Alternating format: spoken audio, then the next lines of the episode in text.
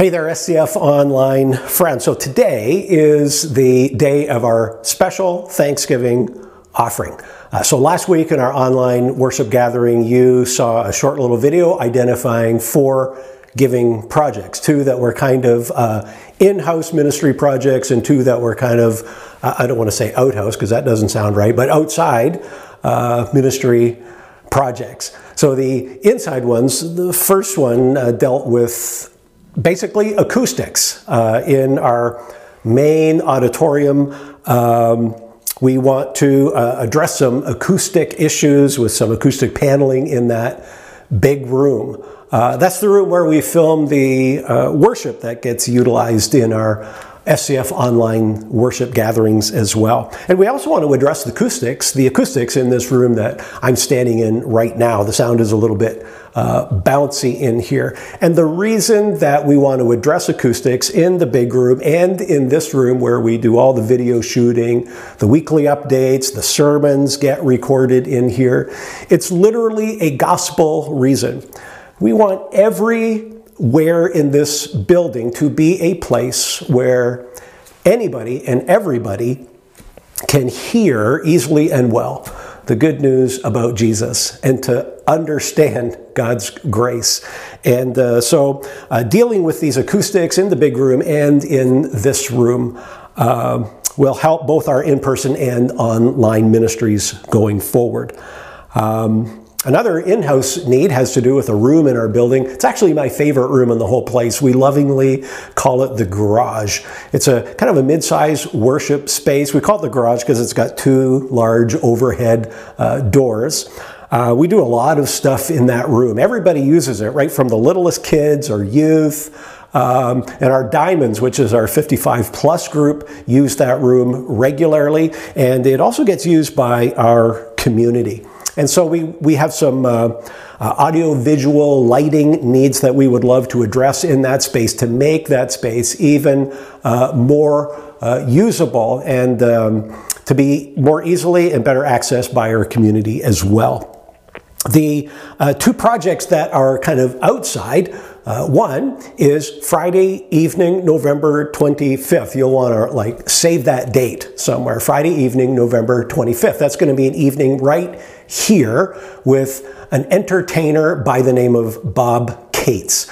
Bob is a Christian entertainer. Uh, he kind of does it all. Comedian, it's, it's like a whole variety show. Uh, it's a big deal.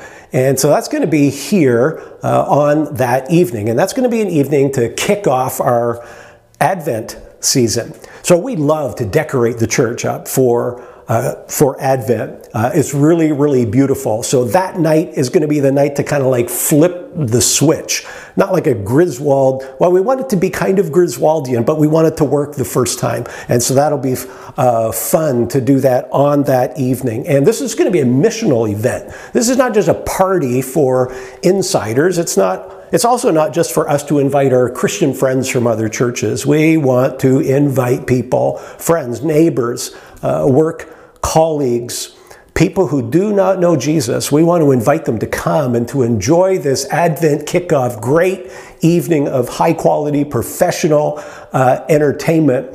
And, uh, you know, we want to introduce them to this place, to each other, and, uh, man, ultimately to Jesus. And so uh, that's uh, one of the outside events. The other one has to do with my friend Roger Young. You met Roger in the video last week. You actually heard from Roger himself. He has said yes uh, to the Lord's um, leading in his life to become the new director for Youth for Christ in Owen Sound. This ministry is an urgent need in Owen Sound, and I'm so thankful that Roger has said yes. And this is like really fresh news. This is like hot off the press kind of stuff. So he's just getting started. And uh, Roger has to raise all of his own support and able to be able to uh, engage in this ministry. And so through this offering, we want to help give a real boost uh, to get that process off of the starting line, uh, a good boost toward Roger becoming fully funded. Uh, I would love to invite you to participate with us in today's special Thanksgiving offering. And um, you can do that either through our website or through the Church Center app. You can go to Giving And then in the little drop down menu, you can uh, select Thanksgiving offering. And let me just say in advance, thank you for giving to the Lord for the work of the gospel through Sauble Christian Fellowship, touching these various projects. But even the Thanksgiving offering aside, if you support uh, the ministry of Sauble Christian Fellowship financially, I just want to say thank you. Uh, maybe you've, you've given uh, one time, or maybe you're kind of a new uh, giver to SCF, or whether you've maybe been giving uh, regularly for years. Thank you. Thank you. Thank you for giving to the Lord for the work of the gospel through this local church here. God is doing stuff. God is moving. He is touching and changing lives, and it's exciting to see. And it's a beautiful thing to participate together in, in um, financial giving to see the kingdom of Jesus advance in Sauble Beach and uh, the surrounding area. Well, I'm going to be back in just a few minutes. I'll get my computer set up and uh, I'll be doing today's teaching, so I'll see you then. Thanks. Hey, everybody. Thanks again for joining us for today's SCF Online. And if you're seeing this uh, as it premieres live on YouTube Sunday, October 9th, 2022, happy Thanksgiving. I hope you're having a fantastic weekend. And if you're uh, watching this sometime after that, I hope you're having a great day. And I hope our worship gathering today to this point has been uh, an encouragement to you and has been a blessing already in your life. And uh, so, as we come now to the teaching uh, portion of our uh, gathering, I want to invite you to take your Bible and open to Psalm 100. Um, so if you have a like a Bible Bible, you can open that up. If you have an app of some sort, you can open that up to Psalm 100. Evan is going to have the, the words over here uh, uh, by my shoulder. Uh, you can look at those, but it does help, I think, to have the scripture open for ourselves. That way you can. Um, you can look at it in context. You can underline or highlight or uh, make notes uh, for yourself. And so Psalm 100 is what we're going to be looking at today. And I don't often do this, but I've included um, the caption or the heading of the psalm. And the heading says Psalm 100, a psalm for giving grateful praise. And it's actually that caption that sort of alerted me to uh, engage with this psalm for our online service today. I actually saw that word grateful. And of course, we're in a teaching series right now called grateful. So certainly that word caught my eye, and I thought this is probably a pretty appropriate psalm to include in this grateful series. And of course, today is Thanksgiving, so a psalm of grateful praise. Man, it just seemed like a win-win. It's a it's a fit for the series, and it's a fit for the day. So, uh, Psalm 100. Um, this is um, part three uh, of our grateful series. So we started off looking at a phrase from Colossians chapter 2 verse 7.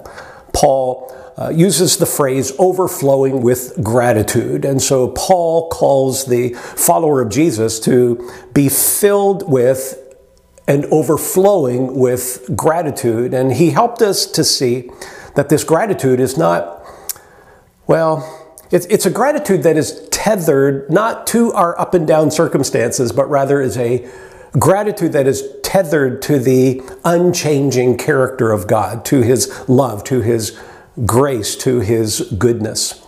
And then in part two, we went back to the book of Exodus and we were in chapter 35 and 36. And so um, we saw there the people of God, the Israelite people, overflowing with gratitude, and their overflowing gratitude revealed itself in overflowing generosity. And so today, as we look at Psalm 100, again, we want to think about this thing of overflowing gratitude, overflowing gratitude that reveals itself in overflowing praise, overflowing gratitude that reveals itself in grateful praise, as the uh, caption to the psalm says. So I'm going to read these verses I'm going to read them out loud. Um, and you know what? I, I, would encourage you to read aloud along with me. um, even if you're alone or if you're with other people, just go ahead and read with me. It's, it's only five verses, and it's a, it's a phenomenal uh, psalm, Psalm 100. Uh, here we go. Shout for joy to the Lord, all the earth. Worship the Lord with gladness. Come before him with joyful songs. Know that the Lord is God. It is He who made us, and we are His. We are His people, the sheep of His pasture. Enter His gates with thanksgiving and His courts with praise. Give thanks to Him and praise His name. For the Lord is good, and His love endures forever. His faithfulness continues through all generations.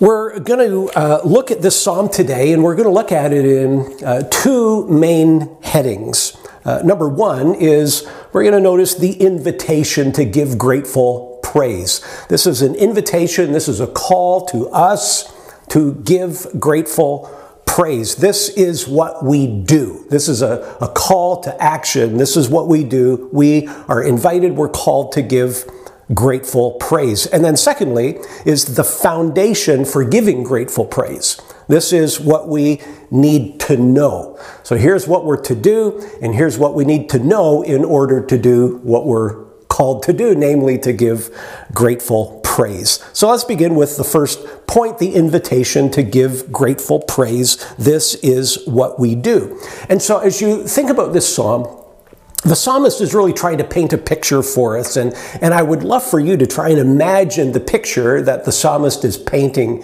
here. Uh, visualize, if you can, a, uh, a resident priest and this priest is in the courtyard of the temple, and uh, he is welcoming worshipers as they're coming into the temple, and he's welcoming them with verbs. And he's saying, Shout to the Lord and worship the Lord, and come before him and know who he is, and enter his gates, and, and uh, give thanks to him and praise his name. So he's, he's welcoming all these worshipers with all of these verbs. And all of these verbs help us to see that this psalm is indeed a, an invitation. It's a call to action. It's a call, it's an invitation to give grateful praise. This is what we do. Here's what we see in the psalm that grateful praise involves joyful worship. Specifically, here's verse 1. The phrase we see is shout for joy to the Lord, all the earth. If you are um, part of an Anglican tradition, or maybe if you've been part of an Anglican tradition in your past, you may know this psalm as the Jubilate. Psalm 100 is the Jubilate. Jubilate is Latin for to be joyful. And that's exactly what this psalm is. It is an invitation, it is a call to be joyful.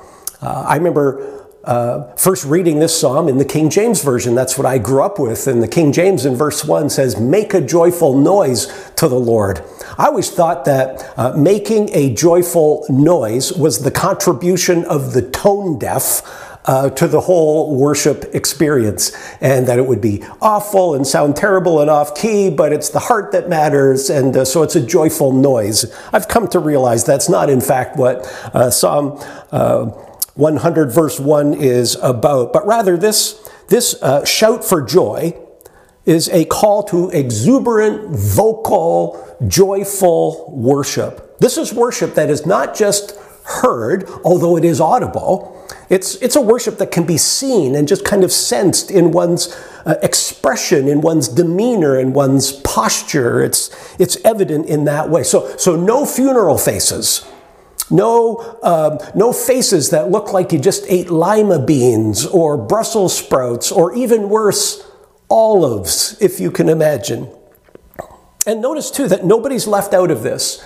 This is a, this is a call, an invitation um, where, where no one is excluded. Shout for joy to the Lord, all the earth. So the whole earth should praise God. So this shout of joy, this jubilate, should be shouted by all the earth. This little, um, this little commentary on Psalms, this one is volume two. It's Psalms 73 through 150. So it's a little two volume set by a guy named Derek Kidner. So helpful. I would recommend it to you. Um, very concise, but very, very helpful. And Kidner says here of verse 1, he says that this verse fittingly claims the world for God. This is God's world. He is the God of all the earth. And um, Kidner goes, goes on to say that, um, you know, Jehovah is not just merely some uh, tribal deity for just the nation of Israel. No, he's the, he's the God of the whole earth. And then when he talks about the earth, he points out in the grammar that, that this idea of the earth is a single entity. The Earth as a single entity. We so often think of planet Earth as this collection of, of continents and, and islands and countries and nations and, and tribes and tongues and races. But, but here the psalmist is identifying it as a single entity and that this whole earth should praise God, that it's only reasonable. That's the only reasonable, fitting response is to uh, uh, proclaim uh, worship and express thanks to the God who is the God of all the earth. It's only reasonable. It only makes sense. It's only fitting.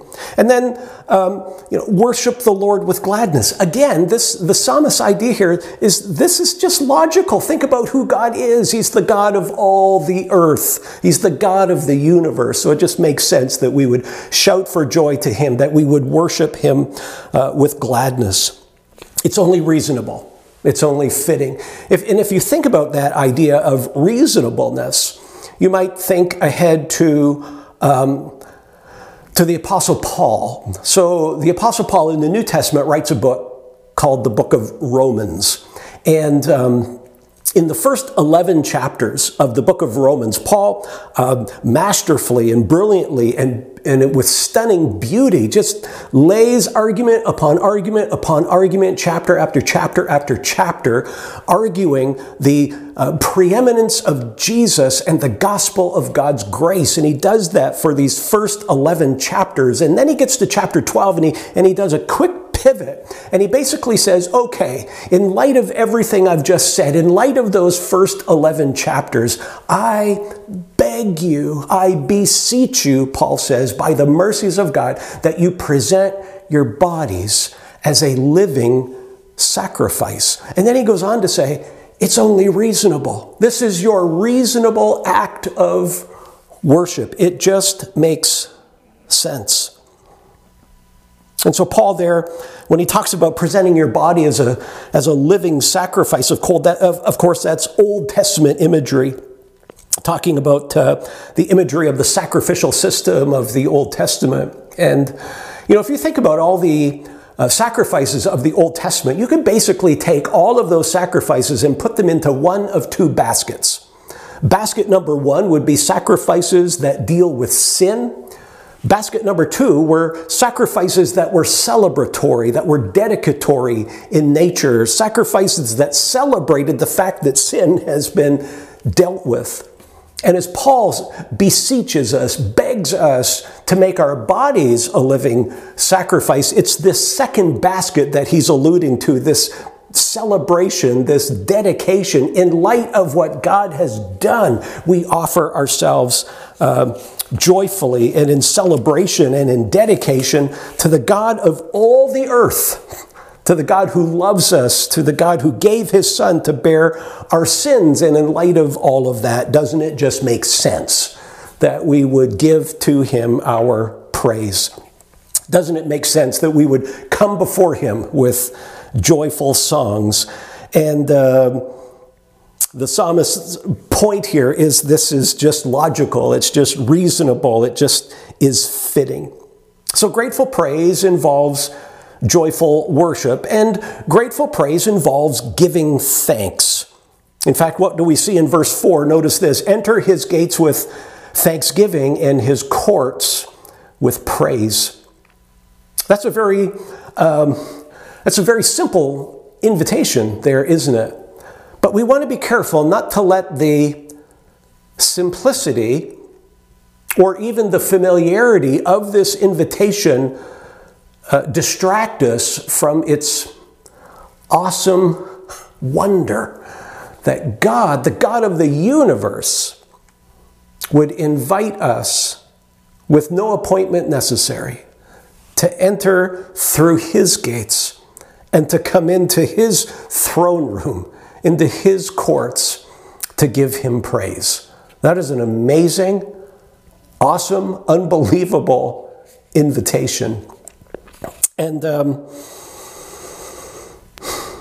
I was reading this morning um, from Isaiah, and so I don't have I don't have slides or, or notes about this, but reading from Isaiah chapter one uh, this morning, and I, I just wanted to read a little bit of this to you reading Isaiah 1, I came across a phrase that I'm, I'm, sure I've read before, but it hasn't jumped out to me, but it did jump out to me today in light of what we're talking about this morning.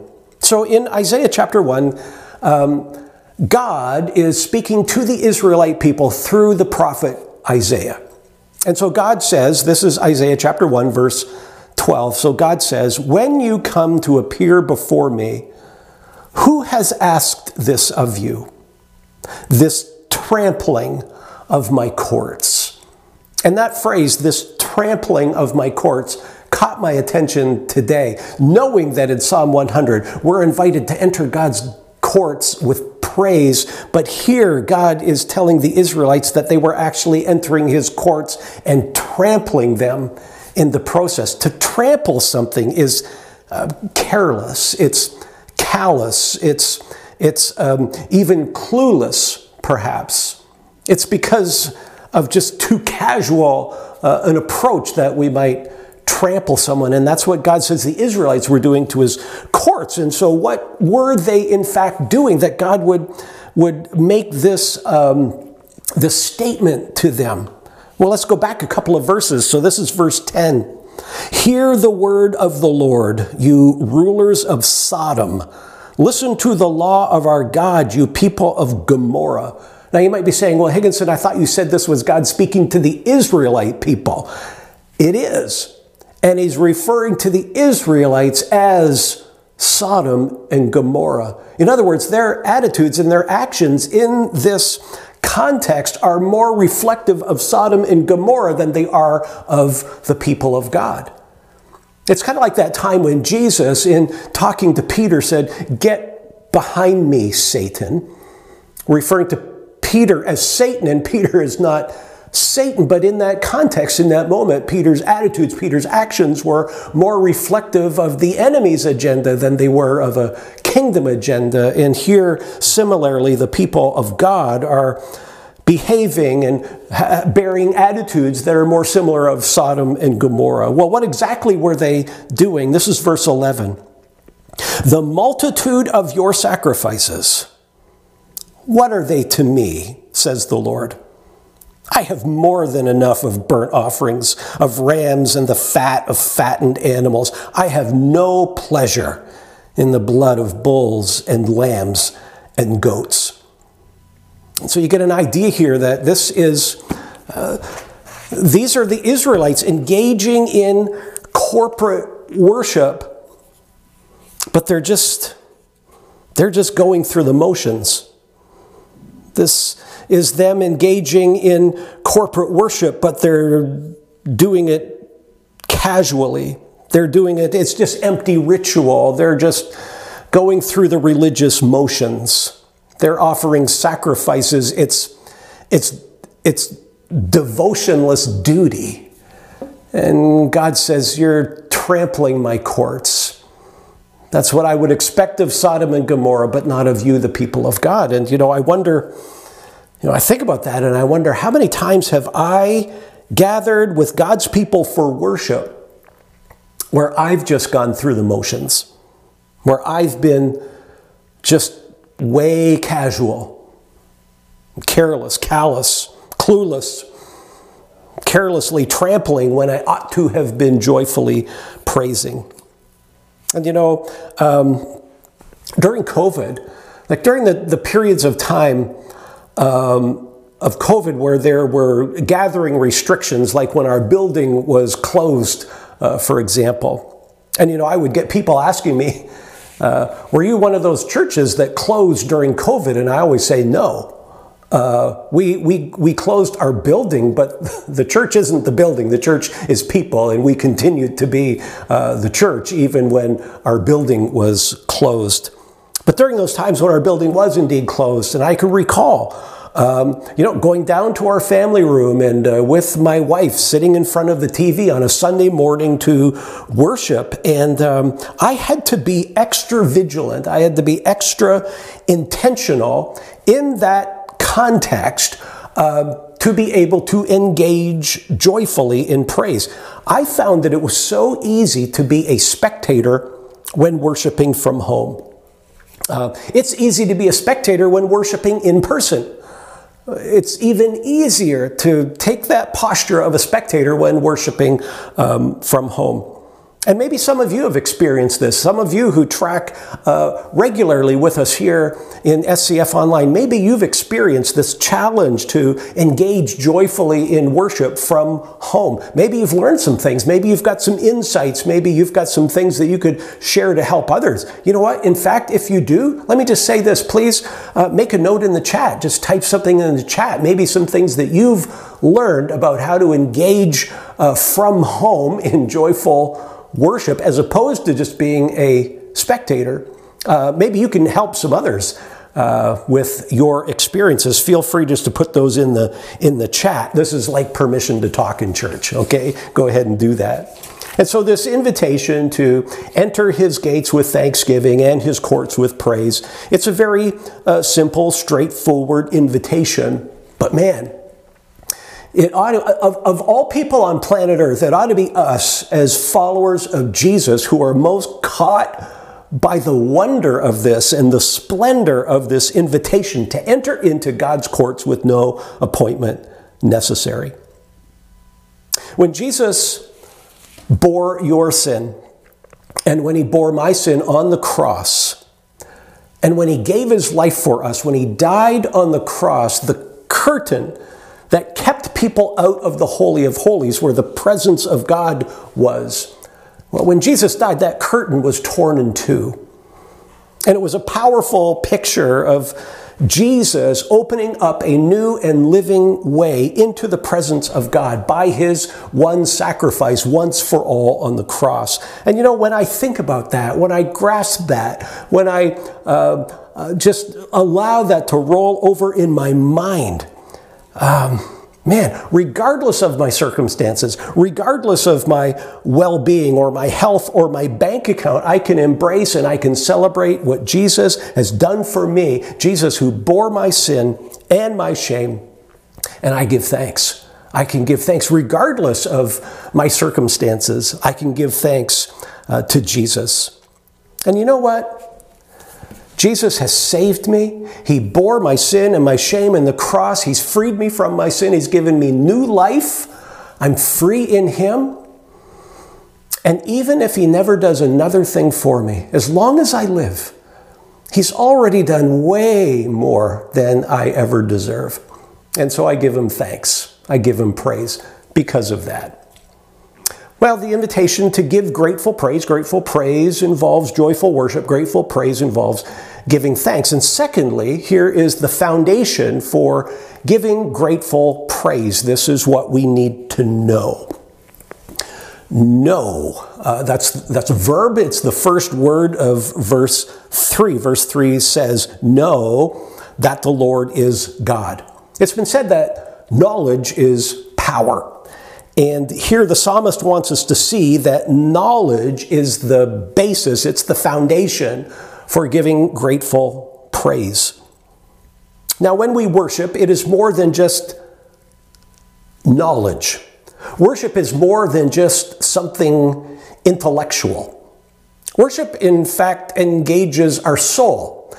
And you can think of your soul as having three parts intellect, emotion, and will. Intellect, emotion, and will. Think of your soul your, as, as your thinker, your feeler, and your chooser.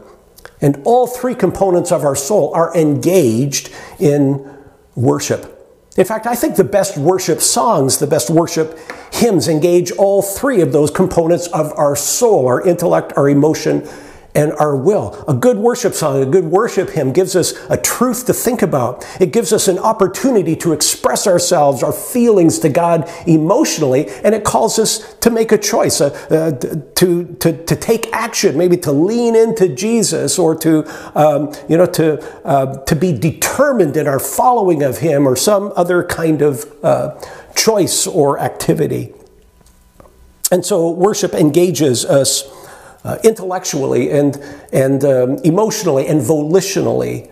Uh, all three of these are part of our worship. I think sometimes we are of the um, opinion that worship is just it's an emotional thing, and it is. Worship is emotional, but it's not just emotional. It's not just emotionalism. Um, it involves all three. It's our intellect, our emotion, and our will. So grateful praise, joyful worship engages us intellectually, emotionally, and volitionally. But of those three, the psalmist highlights the intellect, he highlights what we know. And he says that's the foundation, that's the basis. It is on the basis of what we know that then our exuberance uh, can be expressed engaging our emotions. And it's based on what we know that we make volitional uh, choices. It's about what we know. And so the psalmist says there's some things you need to know. This word know, uh, let me go back to Kidner in this, uh, again, this helpful little uh, commentary. Kidner says in uh, about verse 3, this word know. Uh, Kidner says this word know is the idea of having firm ground underfoot. Firm ground underfoot. That is the essence of the word know. To have firm ground underfoot. That's really what, um, if you think of it, that's what a civil engineer does. Uh, so, a civil engineer, when determining where to uh, place a bridge or to place a building, there's some things that they just have to know. They've got to know that the ground can bear the load. And so they do all kinds of uh, tests of the ground and they do uh, you know all kinds of calculations even of what's beneath the surface of the ground because they've got to know that that can bear the load like it would be a bad thing right for a civil engineer to make choices purely on the basis of feelings or emotions, right? To make volitional choices without knowledge uh, would be a dangerous thing. Like you wouldn't want a, a, civil engineer to say, oh, I think a bridge would look really pretty over there, or this building, wouldn't this be a nice place to have a nice view of the water? And it might be pretty and it might be really nice and, and to have a good view and all of that. But man, there's things you got to know. Uh, you got to know that the ground can bear the load. And so, as followers of Jesus, there's things that we have to know. And um, we don't know everything. I, don't, I certainly don't know everything. I don't know everything about God. I don't know everything about Jesus. I don't know everything about the Spirit. I don't know everything about the Bible. I don't know everything about pastoring a church. But here's what I do know once I was blind, and now I can see. Once I was lost, but now I'm found. Once I was dead in my sin, but now I'm alive in Jesus. Once I was enslaved, and now I'm free in Him. This I know. I know and agree with what the psalmist in Psalm 40 says, for instance, when he says, My feet were on slippery, slimy clay. I was in a pit. I couldn't get out. I couldn't get any traction. And then God took me out of that pit and He placed my feet on solid rock. And He's put a new song in my mouth, even praise to our God. This I know. This I know.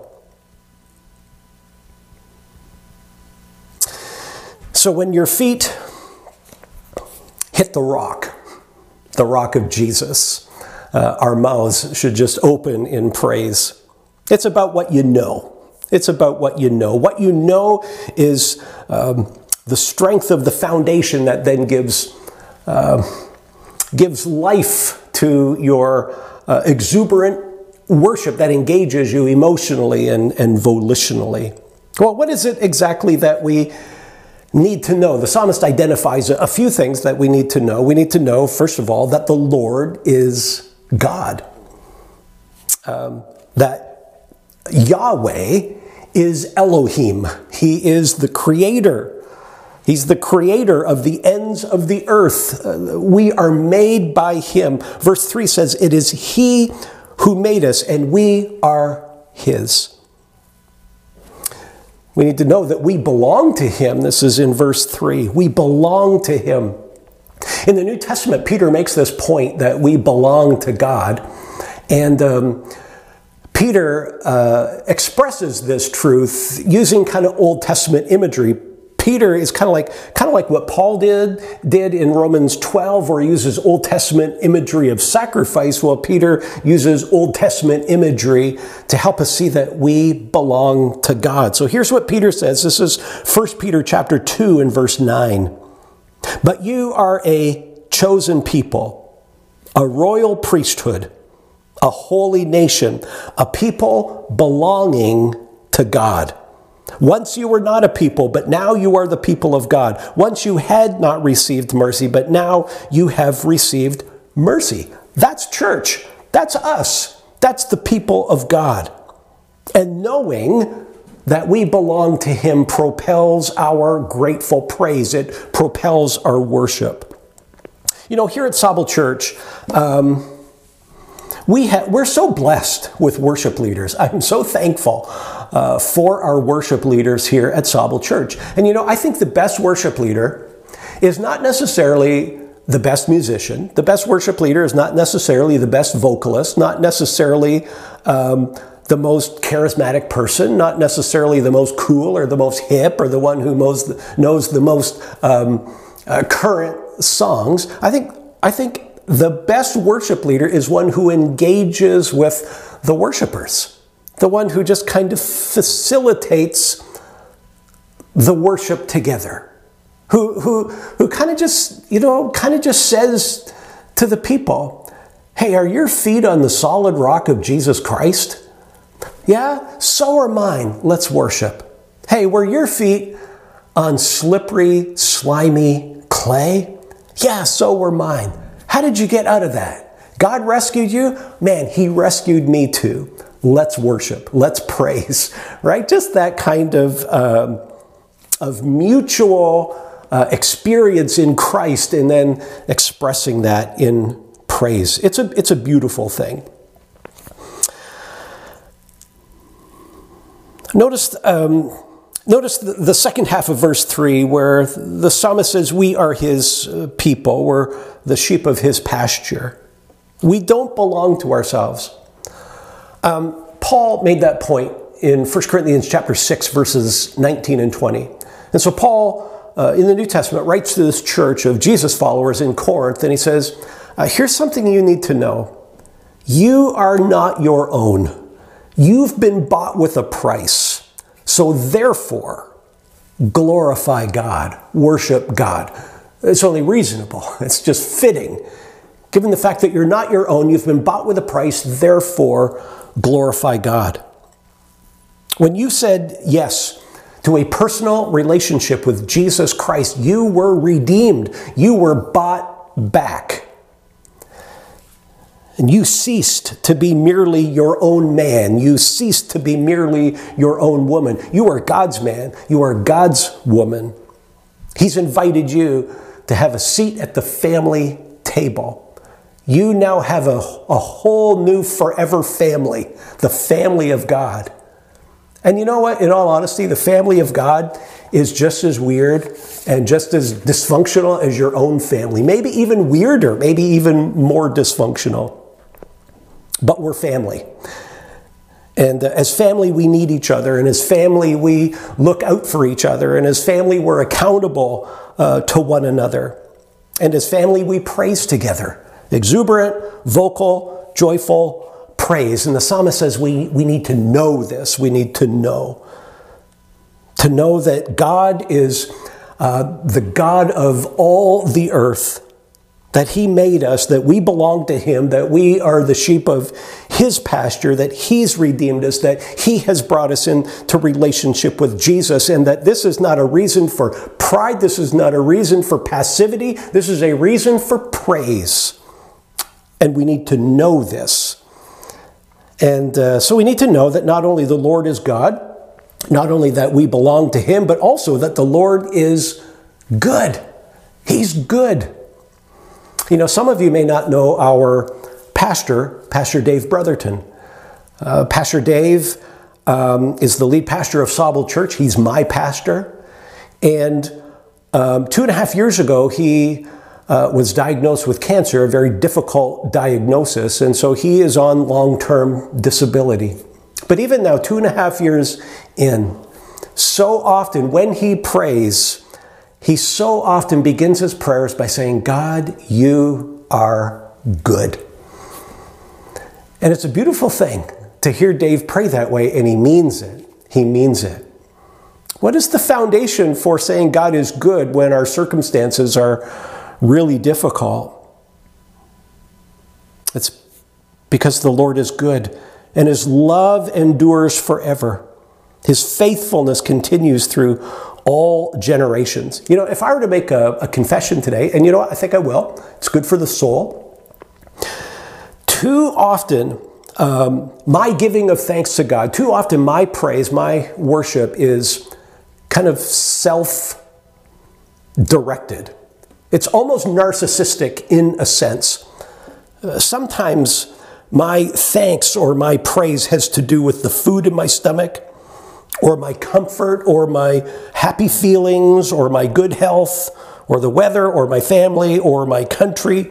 And, and, don't get me wrong, these are all good things to be thankful for and to praise God for. But what if something came into my life to take away my ability to eat? or what if something came into my life that took away my comfort or took away my good health or took away my family or took away my freedom? What would I do then? What would be my foundation for giving thanks then? What if rather than being here in Sauble Beach, Ontario, Canada, what if my life were lived somewhere different? Like Haiti, for instance. Poorest country in the Western Hemisphere. In a country that today is out of control and dangerous and chaotic. What if I lived my life there? What would be my foundation for giving thanks and for expressing joyful praise? Or what if my life was lived in Ukraine, war torn Ukraine? What would be my foundation for giving thanks then? What would I say? What would I think? What would I feel? With whom would I gather? The psalmist wants us to understand that even even in those situations where we can't even speak because our voice is just so choked by tears, even when our hearts are breaking or broken, even when it seems like life is just kind of uh, against us, even when our circumstances are really difficult and they hurt, even when people that we love disappoint us, even when we disappoint the people we love, even when we disappoint ourselves, that the psalmist wants us to know that still in God's love is the foundation for giving joyful thanks.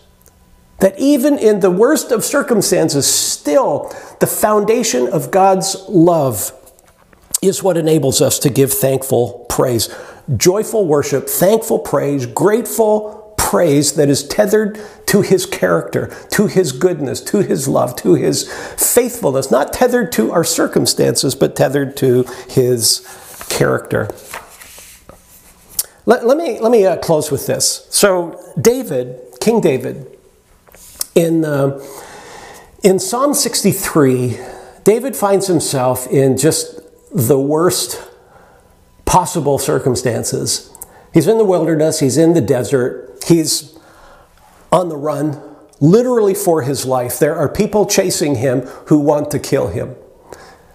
David lacks supplies, he lacks water and food and such. He literally has nothing.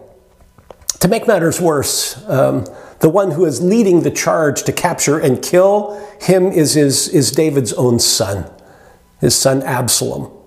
Can you imagine a worse set of circumstances than that? And you might think that David has no foundation from which to, to give thanks or praise to God.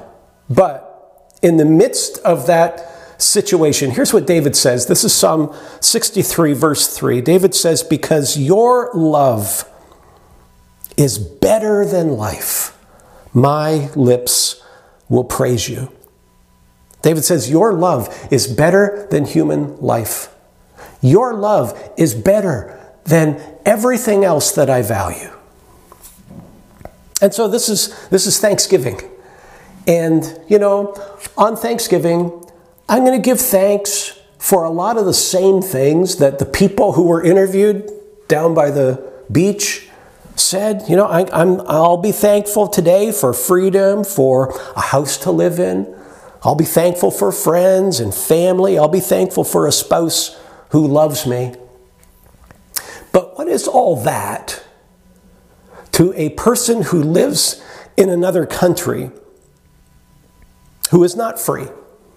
who has no home, who has no job, who experiences food insecurity, who doesn't have clean water to drink, whose family is dead. What is their foundation for giving thanks?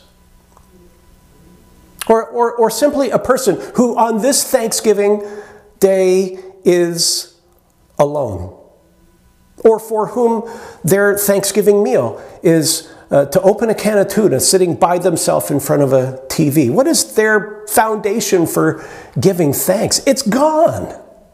It's gone. Unless God's love is better than life itself. And it is. Let me read just a few more words of David from Psalm 63. Because your love is better than life, my lips will praise you. I will praise you as long as I live, and in your name I will lift up my hands. My soul will be satisfied as with the richest of foods, with singing lips my mouth will praise you. Happy Thanksgiving.